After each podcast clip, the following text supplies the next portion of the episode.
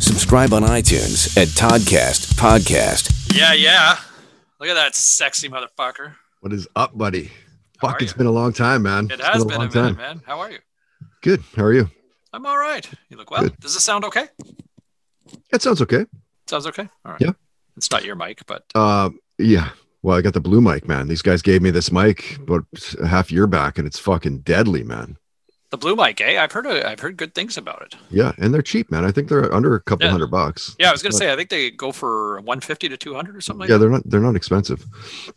So I do have I have a Comrex machine I could uh, I can set up. I can go get my other mixer if- unless but if this is okay then I can just uh I mean, it sounds okay. Do you th- Okay. Yeah, it's fine. Yeah, it's, right. it's, it's okay. Yeah. Okay. Um, so I was, I was uh, texting with you the other day and saying uh, you were like the one of the original guests on episode number one, which is now seven years ago, dude.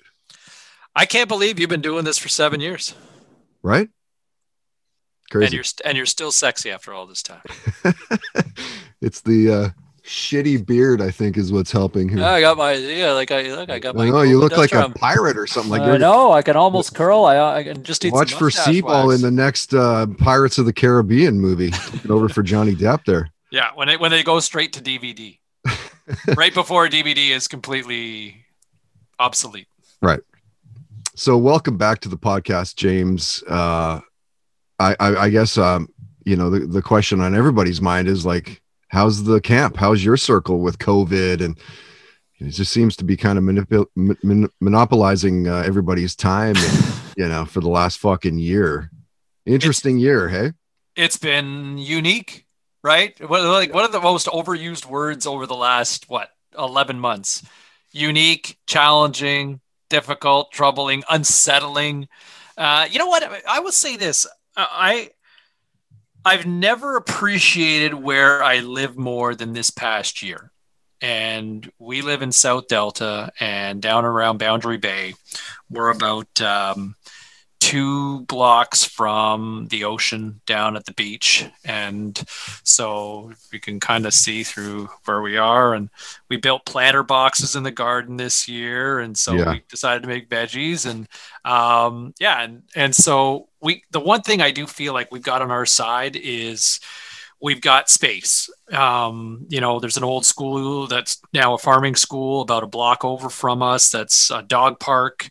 So, you know, we can kind of run around with the dog. And yeah, we're one of those millions of people that got a COVID dog. And uh, we so we've got we've got that going for us and then you know to have the space at the beach and to kind of run along the dike that's been kind of nice for us um, you know i struggled turning into a suburbanite when i first moved back to the west coast about eight years ago and man i i this past year was a reminder that wow okay i feel i feel really good about you know no longer being the city slicker to kind of have that space for the kids to move around. And you know we're we're good man. Like I, I i would say you know for me you know working from home as somebody who's had to commute. Now the downside about being a suburbanite is the commute and so i don't miss my commute uh, i probably get about an hour to an hour and a half of my day back every day right. um, you know, I think I think when the kids were at home all the time, not going to school last spring, that was a little more of a,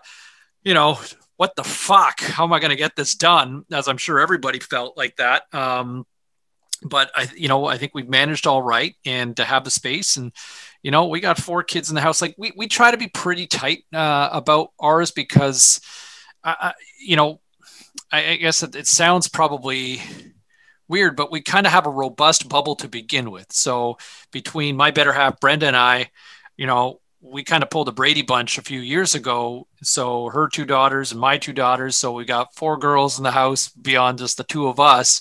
So with all them, and then we've got our respective exes as well. So there's my ex-wife, and so there's another one to our sort of bubble, if you will, and then you know uh, Bren's ex-husband, and you know his new wife and their new child. So you know on a you know on a on a good day, our bubble, you know overall, uh, it's you know it's about 10 people right? So not to say that we go hang out with our exes and all that but you know if there's peace in the valley and Yeah, and yeah. the kids and the kids will go to the you know one week that my kids will be at my place and then the next week they'll go to their moms. And you know we're just trying to be mindful of the fact that you know that's that's where we're at. So if you're bringing or if you're exposed to anything um so in that sense but i don't know about you man but like you know I- I the don't know, limitation of the, no- the limitation of um so you know sports programs rec programs like i've loved having you know family dinners at night where you know for years it's been holy crap eat this grilled cheese sandwich got to get out the door because you got to be at practice in 10 minutes right? Well we got to get up to the pool we got to get to the soccer field and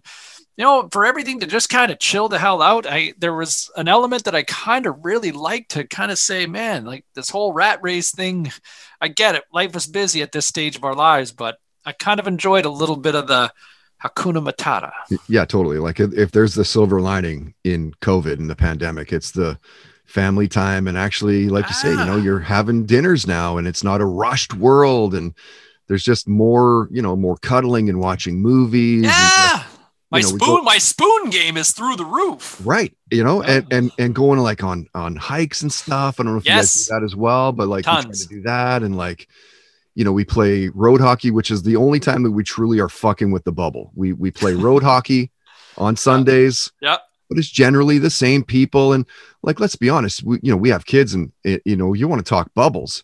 Those kids have fucking no self-restraint, right? Like they're literally it, it's not like social distancing.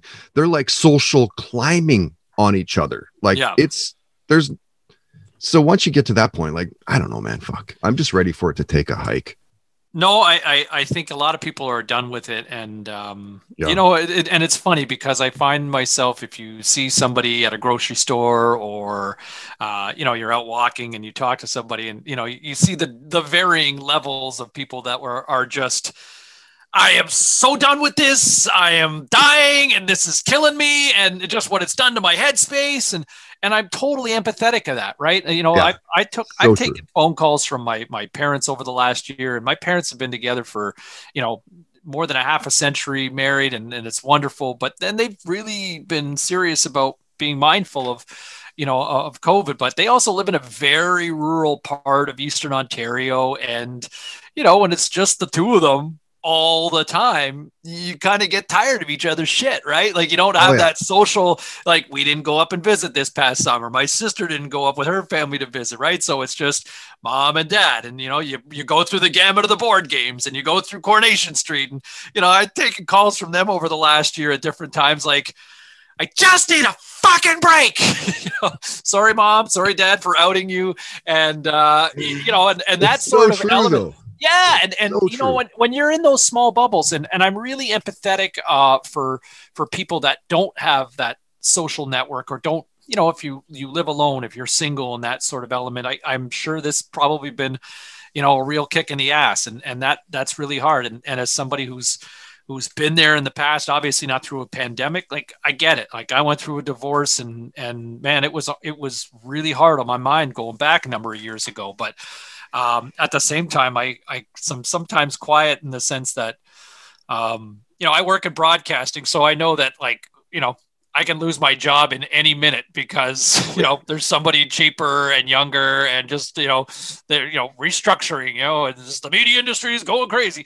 But I, at the same time man like this past year I've been thankful and I, I try to keep my head down a little bit in the sense that man like you know weather's pretty good on this side of the country for the last year um, you know, I can stretch my legs. I mean, my biggest complaint sometimes is when it's too windy to go for a run. Like, my, if I'm pissing and moaning about the wind being my first world problem, then Right. I feel like I'm doing okay. Like the kids have been in a good headspace, and uh, yeah, man. Like I, I, you know, honestly, like I probably get a little Zoom chat out, uh, a little too much of that sometimes, but I can't complain too much about the year that we've had.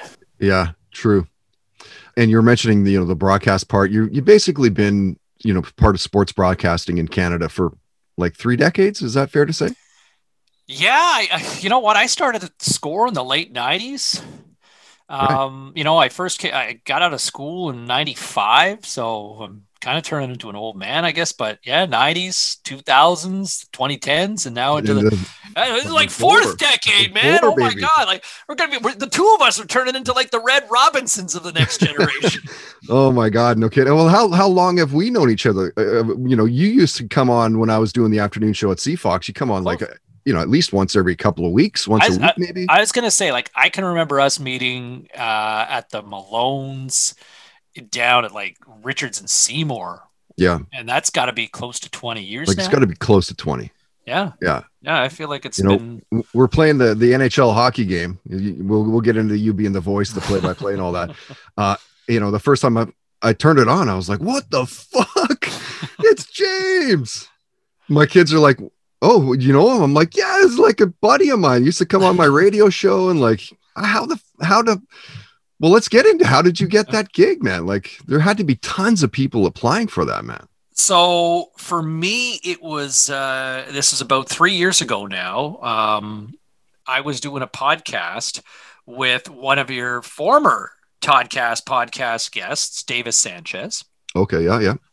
So Davis, who now is uh, an analyst over at TSN, so Jesse and I were talking one day randomly because we do this podcast, so we were just always chatting, and um, he had a, a really good friend that was a producer for Electronic Arts, which is the parent company EA Sports, the NHL video game, and just kind of mentioned that they needed a play-by-play. They were looking for a new broadcast team, Hmm. and I remember just kind of, oh, oh, Reggie, hmm. and I Mhm. said, and I said, you know, do, do you think do you think you could ask uh, your buddy if I could get an audition? Because I hadn't heard about it, and he had mentioned that they were kind of running through a gamut of a number of broadcasters, and there were a number of names that I was familiar with, and I was like, man, I I just love to take a swing at the plate. And he said, yeah, I, I can ask. And a couple days later, I, I got an email from um, a a member of the HR department at uh, Electronic Arts based out of Los Angeles, and they just said, "Hey, look, your name's come up. Uh, we'd like to schedule an audition for you." And so I went in for the audition, and the funny thing was, Hancock, I we had won a trip to Maui for the family uh, at an event that I had been emceeing and read the winning ticket. That went over well with the crowd when we were still allowed to gather, and. I we were ready to fly to Maui that afternoon. I got off the air from Sportsnet 650 that morning, raced to the studios from downtown Vancouver to Burnaby, and then um, did my audition. And they kind of threw me a whole bunch of different uh, video clips, uh, and they just said, "Go for it, man! Like, doesn't matter about getting names right, and just kind of call it like you see it." And you know, just kind of did it. And I kind of a high energy type of person to begin with and just kind of had fun with it and just kind of let myself go and Awesome. you know i think i heard some giggling uh, you know and i think a couple times that you know and you you know when you kind of pop the room you know and the, the you know the Yeah. people kind of behind the scenes and you know and you know i kind of like all right I, maybe i'm doing something right here and i remember leaving the studio and you know the producers and the, the audio team were, were all really nice and i remember thinking to myself man what is this place is cool i don't know what the hell just happened but i I think it was fun and and then race to the you know race to the school to grab the kids and then off to the airport to go to Maui for a week and you know Nice. and and the timing of it you, know I mean you get on a beach and you're on vacation just kind of forgot about it. And I didn't hear anything back for about a month and out of the blue um they I got a, uh, an email just saying hey you know we've reached a short list and uh, you're still on it. So, so by that time, like a month later, Yep. Uh, do you already think like, fuck, I didn't get it? you know, part of me had forgotten about it, and then I think it popped in my mind like, oh yeah, I did that audition, and that, was cool, and you know, and I remember, you know what? Honestly, Todd, my thought was, I'm just happy that I I took a shot. Got a, got a chance to do it. Yeah, I just yeah. like I don't care if I failed. I'm just glad I'm glad I did it. That was honestly, I was just happy that I had that experience, and I was did okay with who that. on? Did you hear who was on the short list? You know they were pretty limited um i heard a few names and i, don't want i don't want to mention it uh, you know i don't want to mention some of the other names. I think there were you know there's uh, i think there were broadcasters here in vancouver there were broadcasters i think from calgary from edmonton from you know a lot of different parts of the us as well along the west coast that, that i think my understanding was there were at least two dozen um uh, broadcasters or, or play-by-play guys and a lot of NHL voices, uh, you know, from from all over that that had come up for this, and so, I mean, that's the other thing when you look at the names that have done the NHL game. It's like Jim Houston, who's been Totally. like Hockey Night in Canada. You know, Gary Thorne, who was the voice of hockey for years for ESPN, and then you know Doc Emrick, who's been the voice of hockey for NBC. Like you're talking about like three Hall of Fame broadcasters, and then you know you're bringing somebody else, and like you got stuck with, huh? But anyway, I, I, I, get a message from, and they said, hey, look, we've shortlisted. We'd like for you to come back and uh, do a chemistry test. And so, uh, or no, sorry, they, they said, you know, we'll, we'll let you know in the next week or so, and uh, we should have a decision in the next week to 10 days. Cool. I'm like, still in the game. Well, you know, another month goes by. it's like, well, I guess I didn't hear back. I, I guess they went in another direction, but hey, you know what? At least I got shortlisted. Nice. You know, again, it's just, I'm just happy to be nominated, just happy to be considered. Yeah. And then a month later, there's like, we'd like for you to come in for a chemistry test. And you're like, whoa, okay, this is getting serious. And I go in and, and who do I run into in the parking lot is uh, Ray Ferraro. And Ray, obviously 400 goals in the NHL and uh, great analyst with TSN and, and Ray and I had worked together in uh, different capacities in years past, and you know I'm a big Ray fan, and I they had, you know I kind of saw Ray, and I'm like, man, I know they're big fans of yours. I mean, you've been involved in the game in years past, and he just kind of remarked to me backwards, he's like, hey man, all I know is just keep doing what you're doing because it sounds like you really hit a home run with that audition. It was like, oh, okay. And so we went in and I think it went well. Uh, for about 15 minutes, we just kind of riffed off each other and they liked what they heard. And we got to, uh, and then about another month later, uh, they wanted me to come in for a third audition. And that's where there was a conversation with one of the lead producers, uh, David Pritchard, who kind of laid out to me saying, look, you know, here's the deal. We really like what you can bring to this, but you're also a bit of an unknown commodity from, you know, a conventional broadcast in the sense that, you know, I think there's people that would be familiar with me in Canada, having worked here in Vancouver, having worked in Ottawa and Toronto over the years, and being on, you know, on national networks, but not necessarily in a play-by-play capacity, and especially you know, having zero currency really in America. So you they said, look, you know, give us one more audition, play it a little more straight this time, and we just want to make sure we can kind of sell it to the bosses. So I went in and just briefly, and they said, you know what, I think we got what we need, and um, hopefully we'll know in a week. And that was like the most agonizing week because now like you want something and you're like it's right there and i'm just like i want it so fucking bad! And finally after oh my god anytime i get there was a text an email a call is this it? Is this it? Oh my god and uh, finally, on the uh, on the Friday, about like a full week later, I got a call from uh, Sean Ramjagsingh, who's one of the lead producers uh, for the game, and just said, "Hey, man, uh, how are you? I'm good. You know, it's just uh, just want to let you know we'd like for you to be the the new voice for NHL 20." And you know, and Hancock, I'm sure you'll appreciate this because you know us graybeards now have been doing this for a while you know, I've been fortunate enough to do some really cool things in my life from this career.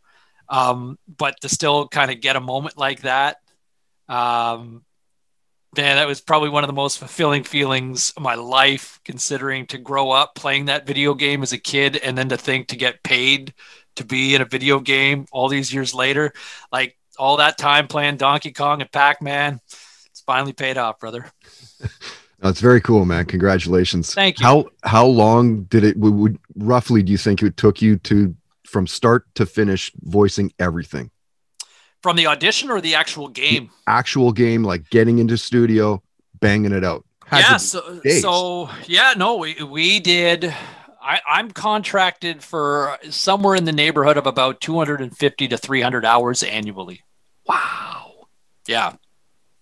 So we do lots of days, you know, you kind of start in the fall and and usually it's at least one day a week in the fall and then by the time after Christmas we start getting up and running with at least 2 days a week generally in the new year and usually, you know, 4 5 hour voice sessions and uh and just kind of roll with it.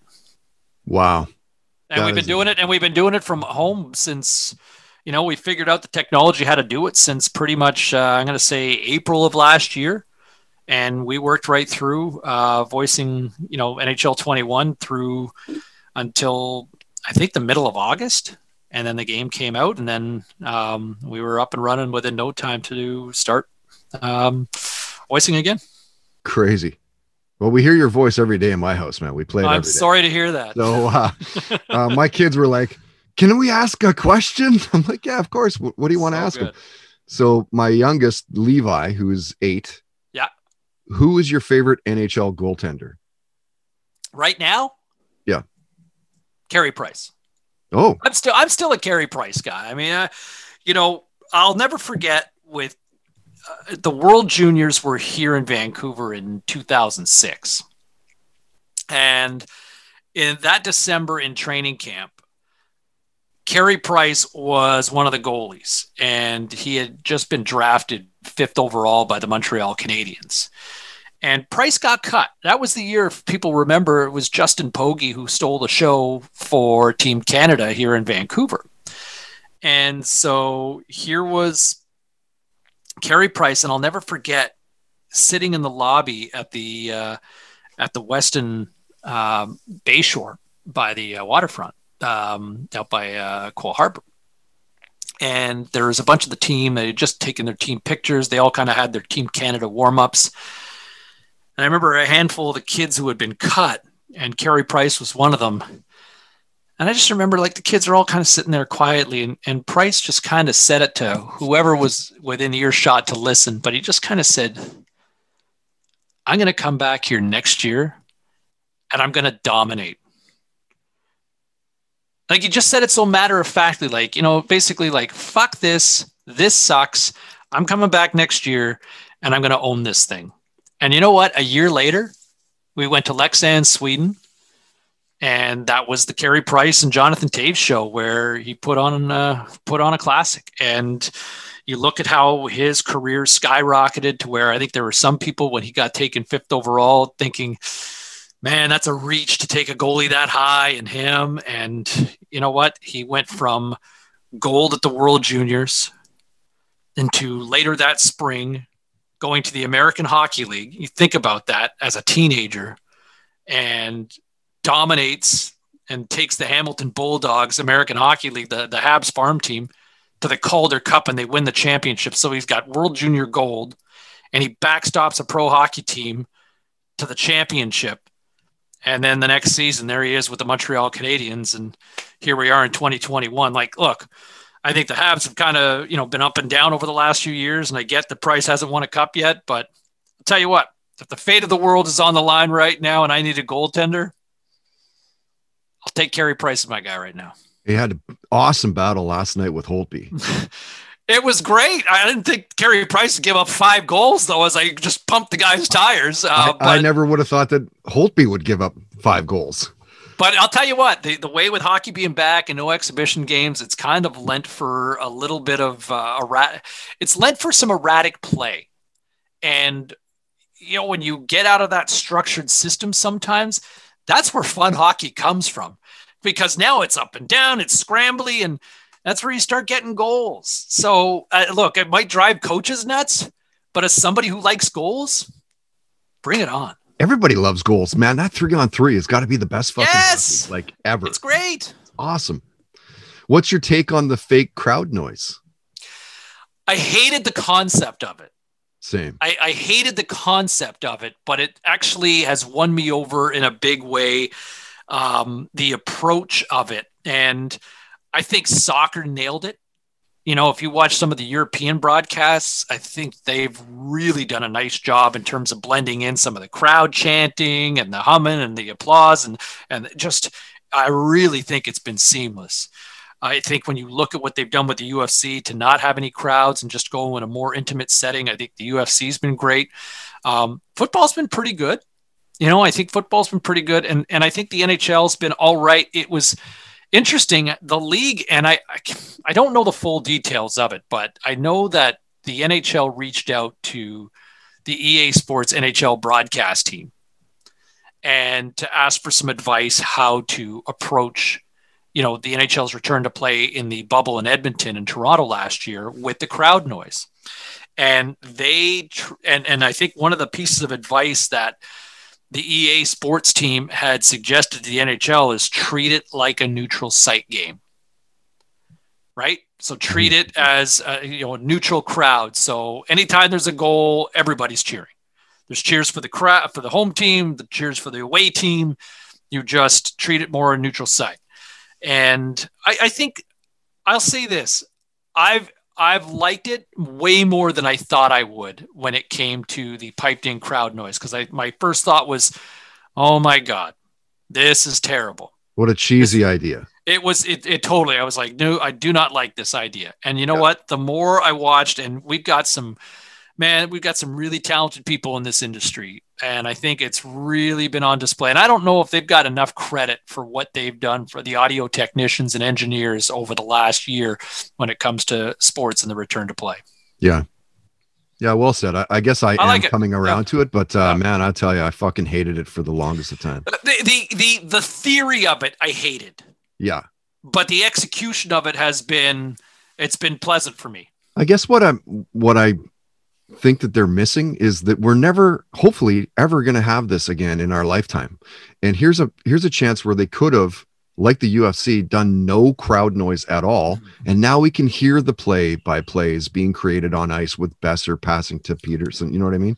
Like yeah. it's there's there's that aspect that we're that they're losing. They're they're missing out on something that is unique to what we're doing present day I think a lot of players who thrive on the the energy of a crowd have struggled with this to try to manufacture that adrenaline.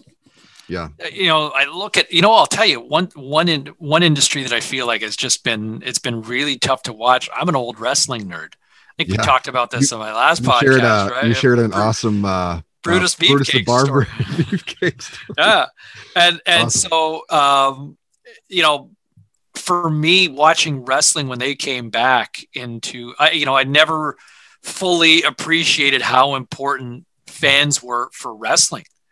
And to lose that energy of a crowd i think it's just it's just taken so much energy. Now they've created you know virtual fans and um, to, you know to set up everybody kind of on zoom and skype and, and co- connecting that way on these led screens it's been something but I think they've really struggled with that. Um, you know, I think to go into on Saturday night, I'm going to go into Rogers Arena and cover the Canucks and Habs game, and it'll be the first ga- game that I'll be in watching with no fans.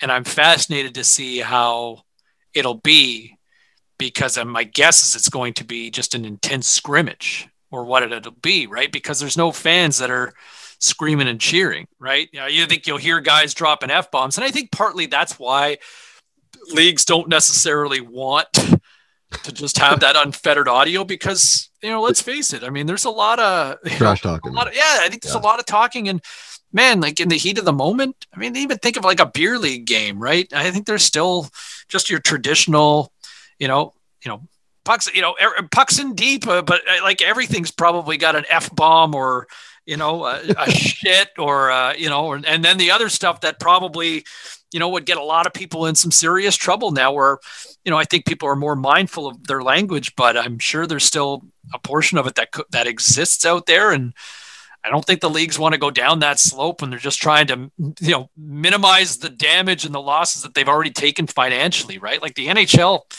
half their revenue comes from fans in the stands. Like they're still a gate driven industry in a lot of ways compared to the TV contracts that the NFL and the NBA get.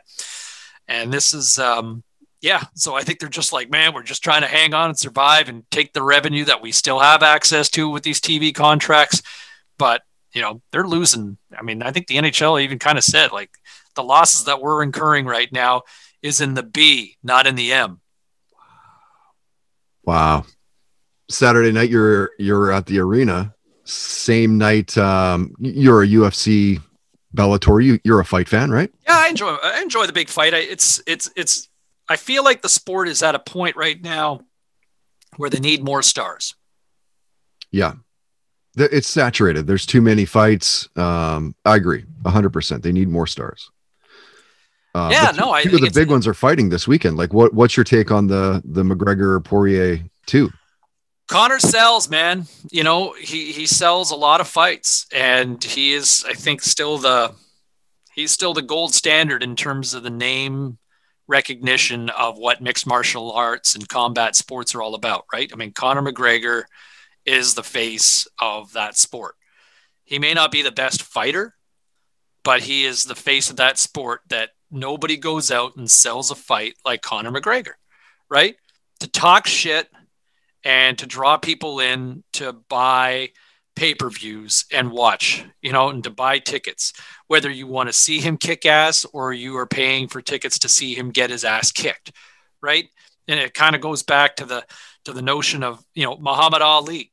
You know, you know, Ali could talk people into a barn, right? Like he could talk people into an arena, you know, by selling fights. And he backed it up. You know, when you think back in the 1960s and the early 70s, you know, he wanted to go to heaven, so I took him down in seven. I'm going to knock him out in four rounds. Like, but that sort of stuff.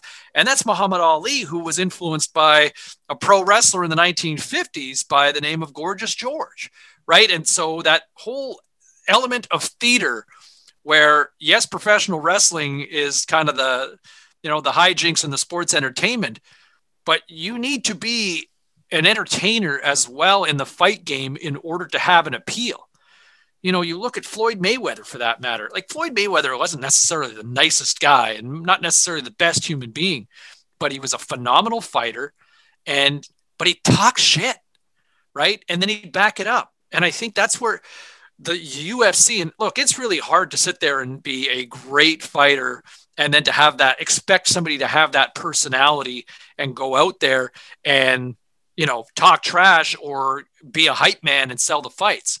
Some guys you know, less is more. Some people can just be total wrecking machines like a Brock Lesnar and just be an ass kicker, not necessarily a great talker.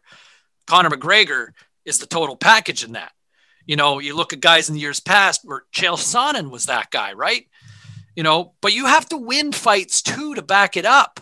You know, Josh Josh Koscheck too. You there were great talkers, right. but those great talkers have to be able to win fights too because if the guy who's talking smack all the time saying, Hancock, you and me in the cage, I'm gonna knock you out. And then I go get knocked out that weekend. Well, then I get up the following match, uh, you know, the next time the fight, and it's like, you know what?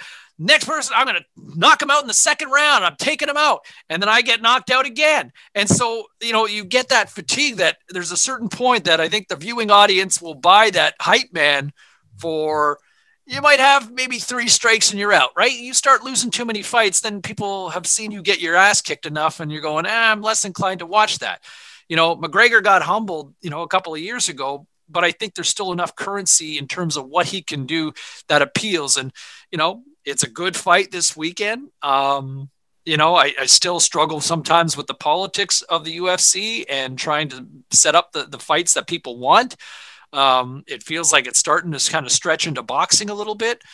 Uh, but, you know, I, I just think that one thing about MMA as a whole is that you know now you've got different leagues uh, where you've got Bellator, you've got the UFC, Strikeforce, and, and, and you know, and, and, you've got these these different outlets, which is great for a fighter. But at the same time, that if you want the best fights, you want the best fighters, and I think still the best talent re- resides in the UFC. But you you need more, more personalities. Like I go back, man, ten years ago. You think of the guys that you could rattle off that were right. legitimate main event fights, but you'd get a few of them on a card. Like you think the Iceman right. and Randy Couture and the Axe Murderer and GSP and BJ Penn and Brock Lesnar and you know Nick so Diaz many, and yeah. the, the, Diaz brothers have been around for years, but you know you could list off all these different names that were legitimate. You know, Frankie Edgar, like all these names that you can kind of go off one after the other after the other. And a lot of the, that generation is kind of gone. And now you're kind of looking at it, and don't get me wrong, I think the, the top end fighters are great fighters, but there's just not enough of them. And there's not enough of them that seem to appeal to a mass audience that say, hey, you know what? This guy's got personality, like Jon Jones.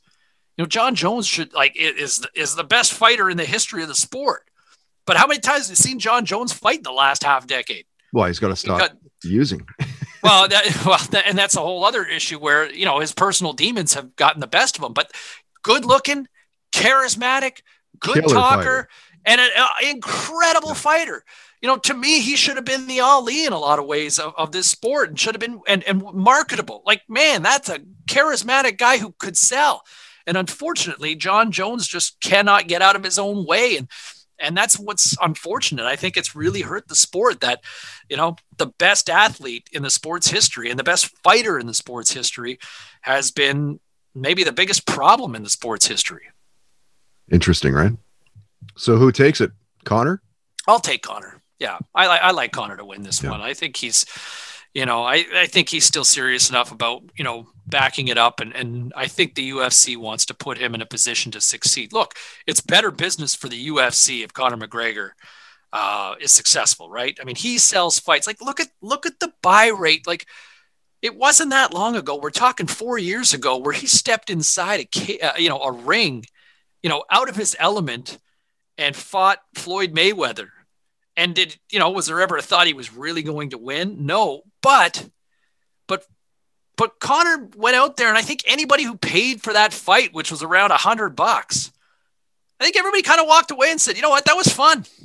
Yeah, it was entertaining. Like I got my money's worth. Whatever it yeah, was, right? Like it, it was. Went it wasn't yeah. a farce. Yeah. It went ten rounds. You saw some guys throwing punches.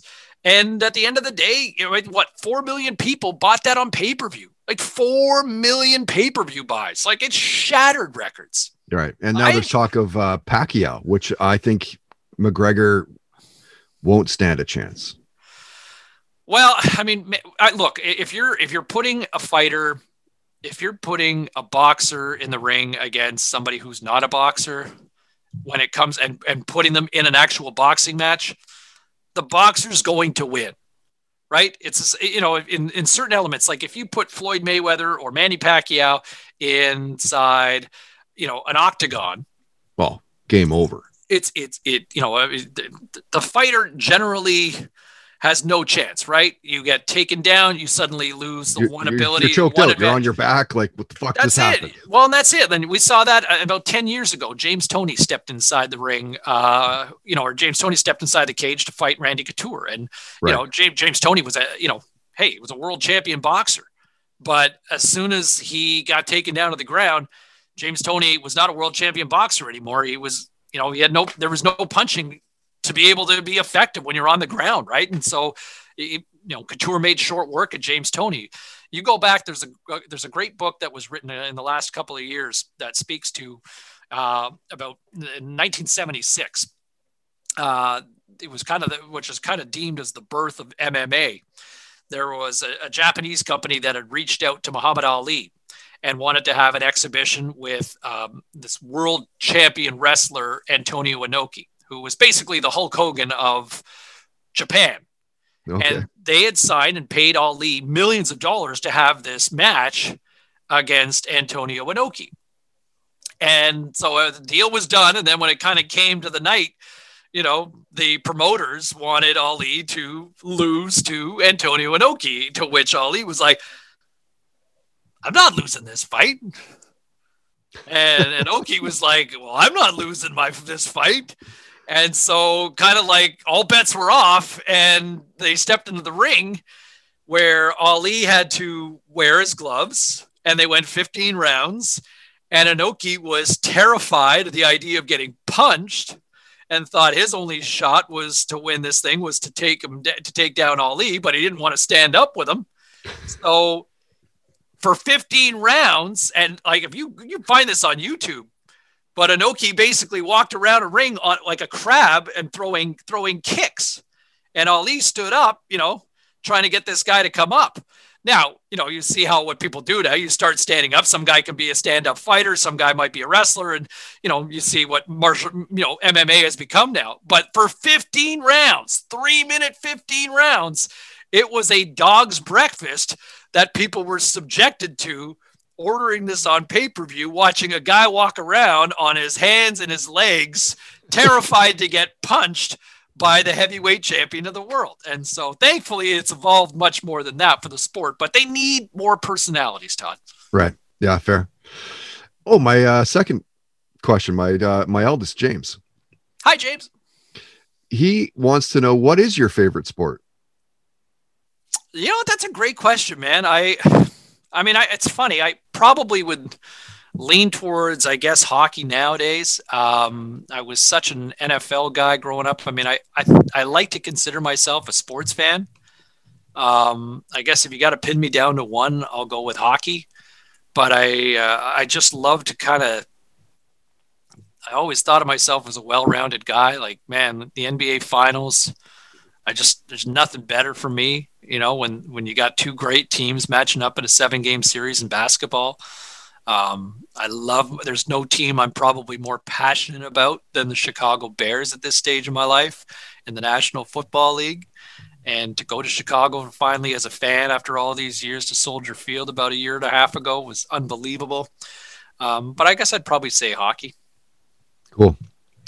Uh, well, let's get outside of sports here for a little bit, James. I'm going to okay. wrap this up pretty quick here. I know we've already been on for 45, so already. Um, I know, right? Time flies. Um, I'm a talker. So, what was the music like in the Cybulski house as a kid growing up? What are your parents playing? What do you what do you be influenced by as a little tyke? Well, you know, my parents always had 580 CFRA on in the house growing up in Ottawa. And that was just that was their brand. And we went from listening, it was an all hit station when I was little. And it went from all hit radio to oldie station to talk radio. But we were kind of an all over the map. Like my mom loved, I mean, she kind of loved her pop music and disco. Um, my dad loved his Elvis Presley and uh, Motown. And my and my older sister, she was about six years older than me, so kind of early '80s. She was big into mod, if you remember that, or, or new yeah. wave uh, and punk. So I was definitely an all over the map. I mean, as a kid, I I mean, I think everybody on the planet loved Michael Jackson as a kid.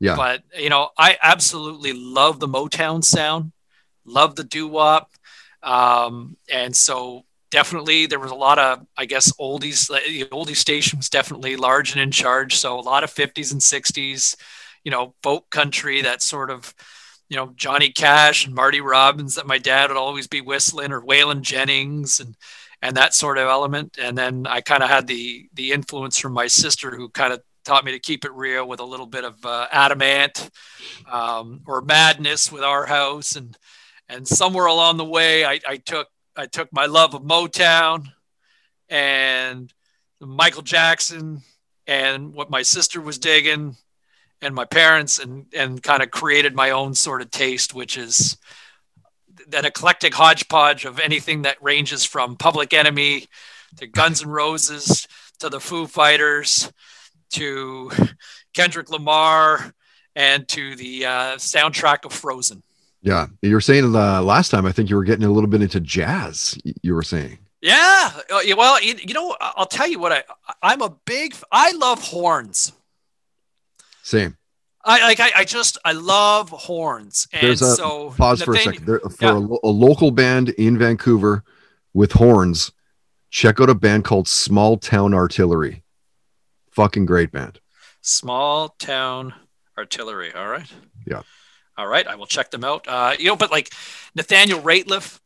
Yeah. Great. Um, great and, and, and, you know, and, and to see what, uh, like, you know, just bringing in the horns, uh, you know, just, love a song that gives me get, gets me hyped. I like 25 or 6 to 4, like you know, from Chicago. Chicago, yeah. You know, boom. You want to get me fired up? Just give me some horns. And and to this day, if if the kids aren't in the car and it's just Brenda and I driving and I'm just DJing and I'm riding shotgun, like I will drive her fucking bananas because I'm just playing something loud. I'll put some Stevie Wonder on, or just something that's got some horns, and just you know the shimmy shake in the car, and you know yeah. all of it. That's uh, yeah. that's totally me. Uh, some harmonies, some harmonizing, and some horns. You can't go wrong. Love it.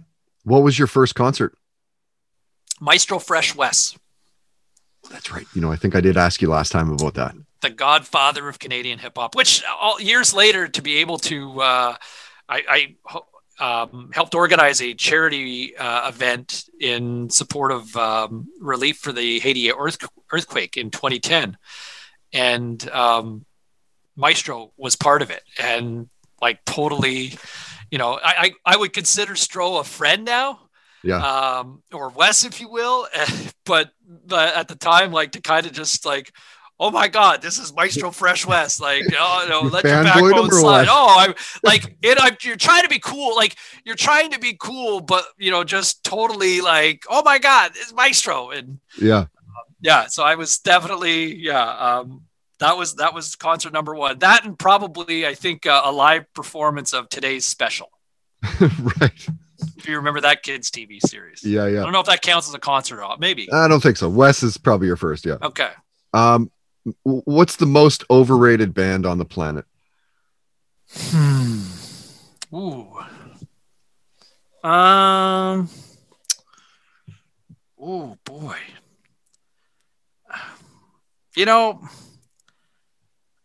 I mean, Nickelback always feels like the easy answer, right? In a lot of ways, but overrated. Um, you know what? Hmm. You know, there was a long time. I'm going to get killed for this but there was a time that uh, I wasn't necessarily the biggest hip fanatic.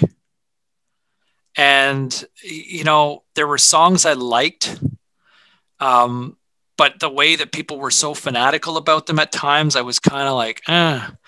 And if you go back to 2016, the night they had their final concert and the CBC carried it live, uh, you know, I watched that and and you know, halfway through the concert, it kind of hit me that my God, like these guys have been the soundtrack for like the formative years of my life, through high school, through college, you know, into my young professional career. And I just I teared up, like I had tears streaming down my eyes where I don't think I fully appreciated them until I was older, and I certainly appreciate them now and find myself listening to them way more than I ever did younger. But I think there was a time where I looked at the hip as kind of being those guys. Hmm. Um, you know, I wouldn't say that now, but uh, you know, definitely learned to appreciate. But most overrated. Um, hold on, let me uh, come back to me on that a minute. Let me let me let me let me uh, let me have a slow burn on that for a second here. I feel like Yeah. there's something there. Yeah. I'll see if I can come up with a hot take on it. What are you What are you binge watching lately? Yellowstone right now. Haven't watched. I heard it's awesome. It is, yeah. So it's funny because like there's three seasons, and I just saw like the previews for this in the last month, and uh, finally decided, okay, well, why not give it a try? I guess the best way to describe it is how a lot of people have kind of summed it up to me when I kind of threw it out on Twitter, saying, "Is this worth sticking out with?" Um, and people have described it as Sons of Anarchy on horses. so. So hopefully, so hopefully, hopefully it ends. Hopefully, I mean, Sons of Anarchy kind of just got a little too much for me after I think it probably could have wrapped up by season four. Yes, totally agree. Instead season four, yeah, season four would have been just fine. Uh, yeah, so Yellowstone is kind of where I'm at right now, and uh, waiting to dive into season three of Cobra Kai as well as uh, waiting for me. Oh, So are you doing that Cobra Kai? I, I Oh, it's it it's and I was like, amazing. You didn't like it? I didn't. I not enough to watch more than maybe four episodes. Okay. I mean, the one thing is, it's an easy watch, right? The, each episode's only about 25 minutes. Yeah, they're fast. So, so those Yeah, I just are. couldn't do it. I, I mean, I do. I don't know. I, I guess it, I probably eventually will, but I don't know. I just, Mm-hmm. you know, those late nights where you're a little bit high and you're like, that's not fucking really. It's not really doing what I was hoping it was Yeah. going to do. no, I, I, I hear you. Um, Your Honor is supposed to be another one that I want to kind of dive into. That uh, What was that Brian- chess Brian one? Did you watch that chess one? I did not, but I've heard a lot of people kind of Awesome. dive into that. Yeah, Dude, it's really good, man. It, it was like, I was like, ah, again, high. yeah, like, oh, yeah, maybe I'll try this out. First episode, like, wow, man, this is really good, really well acted, really well Mhm. written. there was uh, the the series that uh, the two series that Brenda and I kind of really dove into in the last year. In the fall, we we got into the boys, Yeah, which is like a real dark superhero series. great where- show. If nobody's seen that, like, whew, get on Yeah. that. It's it's aggressive, um, and if you don't like gore, then maybe not. Um, and the other one was uh, there's a Netflix series called The Last Kingdom. That uh, that it's basically you know if you- if you're if you're a big Game of Thrones fan, it's it's light on the fantasy element, but if you like you know swords and knights and all that sort of stuff, it's it moves at a much faster pace than uh, Game of Thrones, where you know there's lots of there's lots of fighting, lots of battling, um, but we've kind of enjoyed that uh, that series for the. For Did you get into uh, Vikings? You know what? We haven't. My mom's big into uh, Vikings. Um, Good. But I, you know, and I've heard nothing but wonderful things about it. But I have not, uh, I have not done Vikings yet. So put it on the, uh, add it to the list. Do it, yeah. Um, are you a fan of all the the superhero movies that get made?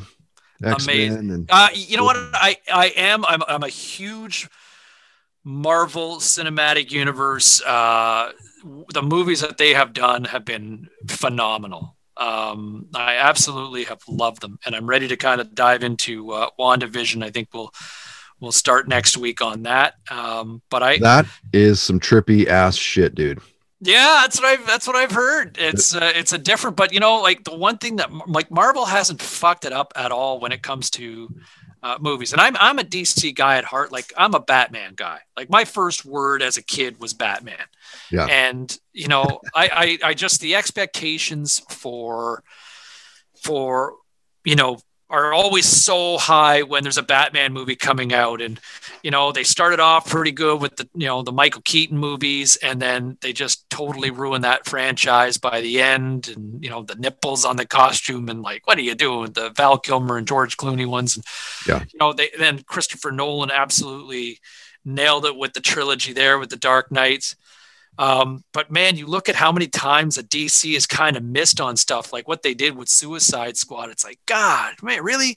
And even Justice League, it was like, it was okay, but man, it could have been so much, so much better. You know, I feel like they've got something going here with Wonder Woman. Um, I didn't love the follow up here that I just watched over the Christmas holidays. Uh, the uh, 1984. Yeah, it was just it was two and a half hours. It did, you know what? It, Haven't seen it yet. it doesn't need to be two and a half hours. You could have shaved easily 45 minutes off from it. Um, Hmm. But, you know, um, but there's something there with that franchise. I actually thought, here, you know, I thought Ben Affleck was fantastic as Batman, but they, you know, we'll see where they ultimately go with the whole this the Snyder the Snyder cut of Justice League, but you compare DC and how they've handled things from a film standpoint and Marvel and how they've handled things. I mean, Marvel, if you go back, you know, there's a great story. I, it was just shared to me recently from a comic book shop owner that it wasn't that long ago that at one point Marvel was losing so much money, they put Iron Man on the block. They put Iron Man up, the character, for sale. And it was about, I think they were asking somewhere about 800,000 to a million dollars at the time. And this is like within the last 20 years. Hmm. And I remember, and the story goes like I remember this this comic book sh- this comic book shop owner saying that you know there were a few of us that kind of got together and networked and like, hey, can we raise enough capital to buy this and see what we can do with it and and see what we can do. Now Marvel ultimately chose not to sell, right? And look at now that Wisely. but ri- and wisely, and where Robert Downey Jr. essentially turned essentially uh, maybe a B B minus Marvel character into an A lister and probably up there in the conversation with Spider Man now in terms of their popular franchise characters for Marvel superheroes, right? Like that's Dude, 100%. Like without without Jon Favreau's Iron Man, Mhm. they don't have that bar. Like Totally. dude, th- that movie is like still today, present day, Yeah. one of the best Marvel films ever made. that the the the significance i mean to what robert downey jr did for that character for tony stark and iron man uh, i don't think I, I mean he gets a lot of credit he was paid handsomely but i still don't think he gets enough credit for the impact because if iron man bombs i don't know if they have as many of these films going forward. But you know tony stark you know robert downey jr and iron man they had a home run with the first one and that leads to what? Captain america and thor and then the first avengers. And you know you get an ant-man and then what they did with guardians of the galaxy and i mean like you talk about like d-list characters Right. and they turned it into the biggest blockbuster of the summer a few years ago and they got a sequel out of it it's it's unbelievable how they've woven that story through 23 movies or 22 movies uh, it's incredible. And honestly, you'd be hard pressed to sit there. Like you can say I like this movie better than that one, and this was okay, but they hit a home run, like absolutely nailed pretty much all of them. All of them.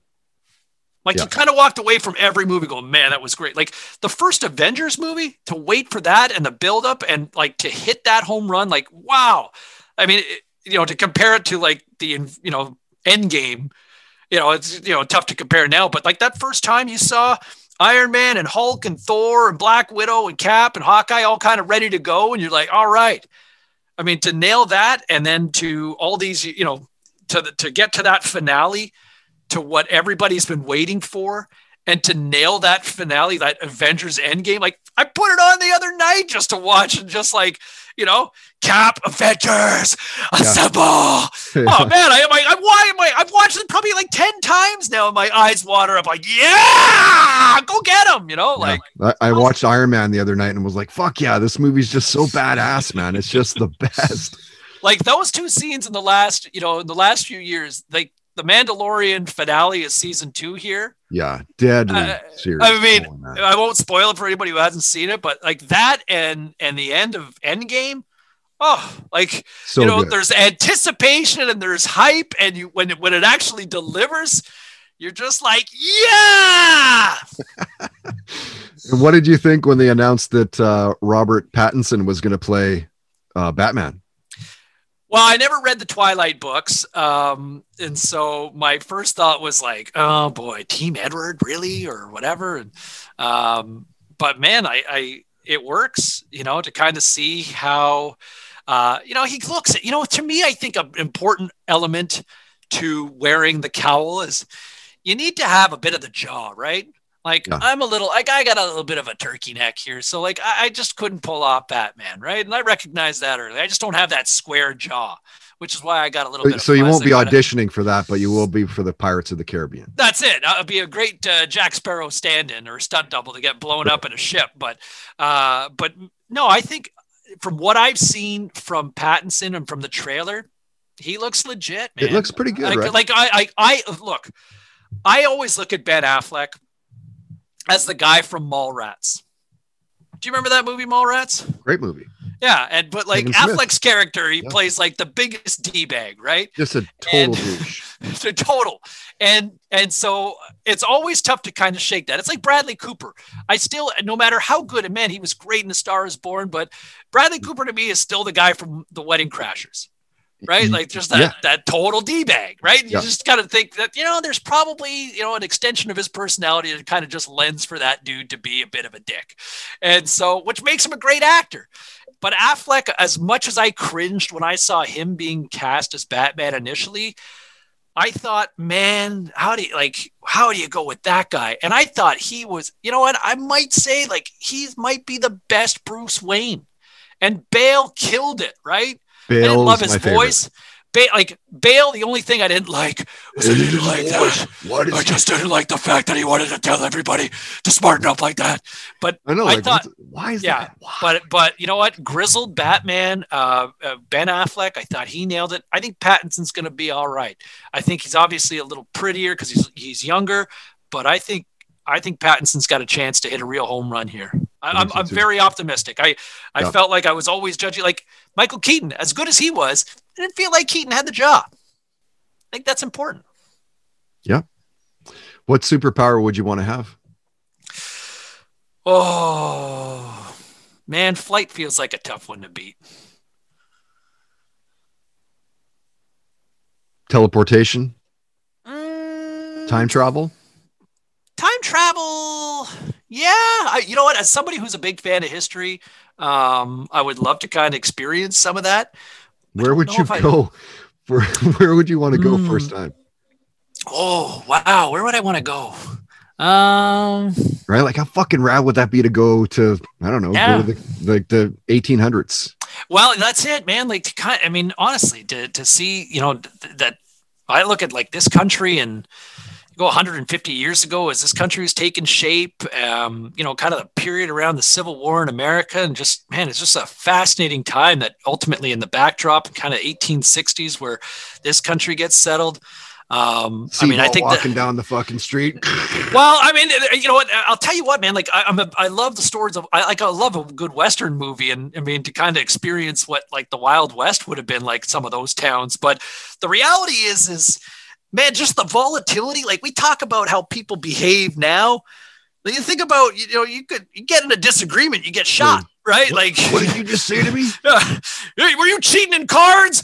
Bang! Oh. You know, like, but you know, and, and then the bad, the great thing is, is how many people had bad shots, right? It's just like uh, you know, it's all these stories of these generals or outlaws that just had like five to ten bullet wounds, and you know, you didn't exactly have the medical care that we do now, and live to tell. Oh, I got a graze here in my shoulder, I got one in my hip, one in my leg, and um, yeah, I think the 1860s would be kind of I'd be I'd be down with checking out. Um, I'd love to go check out like the medieval times as well, um, and just to kind of go, you know, kind of you know Saxon England and um, to see that. And and I'll tell you this, like as a kid who was raised Catholic, um, I, I don't not exactly one that practices and haven't for a long time, but man, I think like going back to the Middle East and or going to Jerusalem and Bethlehem or kind of all that history you kind of heard about as a kid and and maybe kind of get a clarification on what's fact and what's fiction. You know? Yep. you know, like you know okay yep. all these you know certain people are talking about and like okay were they legit like where can i find this guy and right you know and, and what's his address just, again right okay I'll yeah like you know where's that carpenter and uh yeah. you know where's that where's that virgin mary and uh you know so you know just to maybe see if uh yeah just to kind of yeah just get some clarification, you know, for the I Department of Clarification. Would want to scratch that itch, you know? Yeah, like okay, where's sure. yeah, where's where's where's Noah live? You know, where where where do you park that ark? You know, and uh, so See how big that ark is. Anyway. yeah, exactly. I mean, if you're getting two of every animal in there, that's got to be a big motherfucking boat. Pretty big ark. All right, James, let's wrap it up. What's the most overrated band on the planet? Uh, let's say.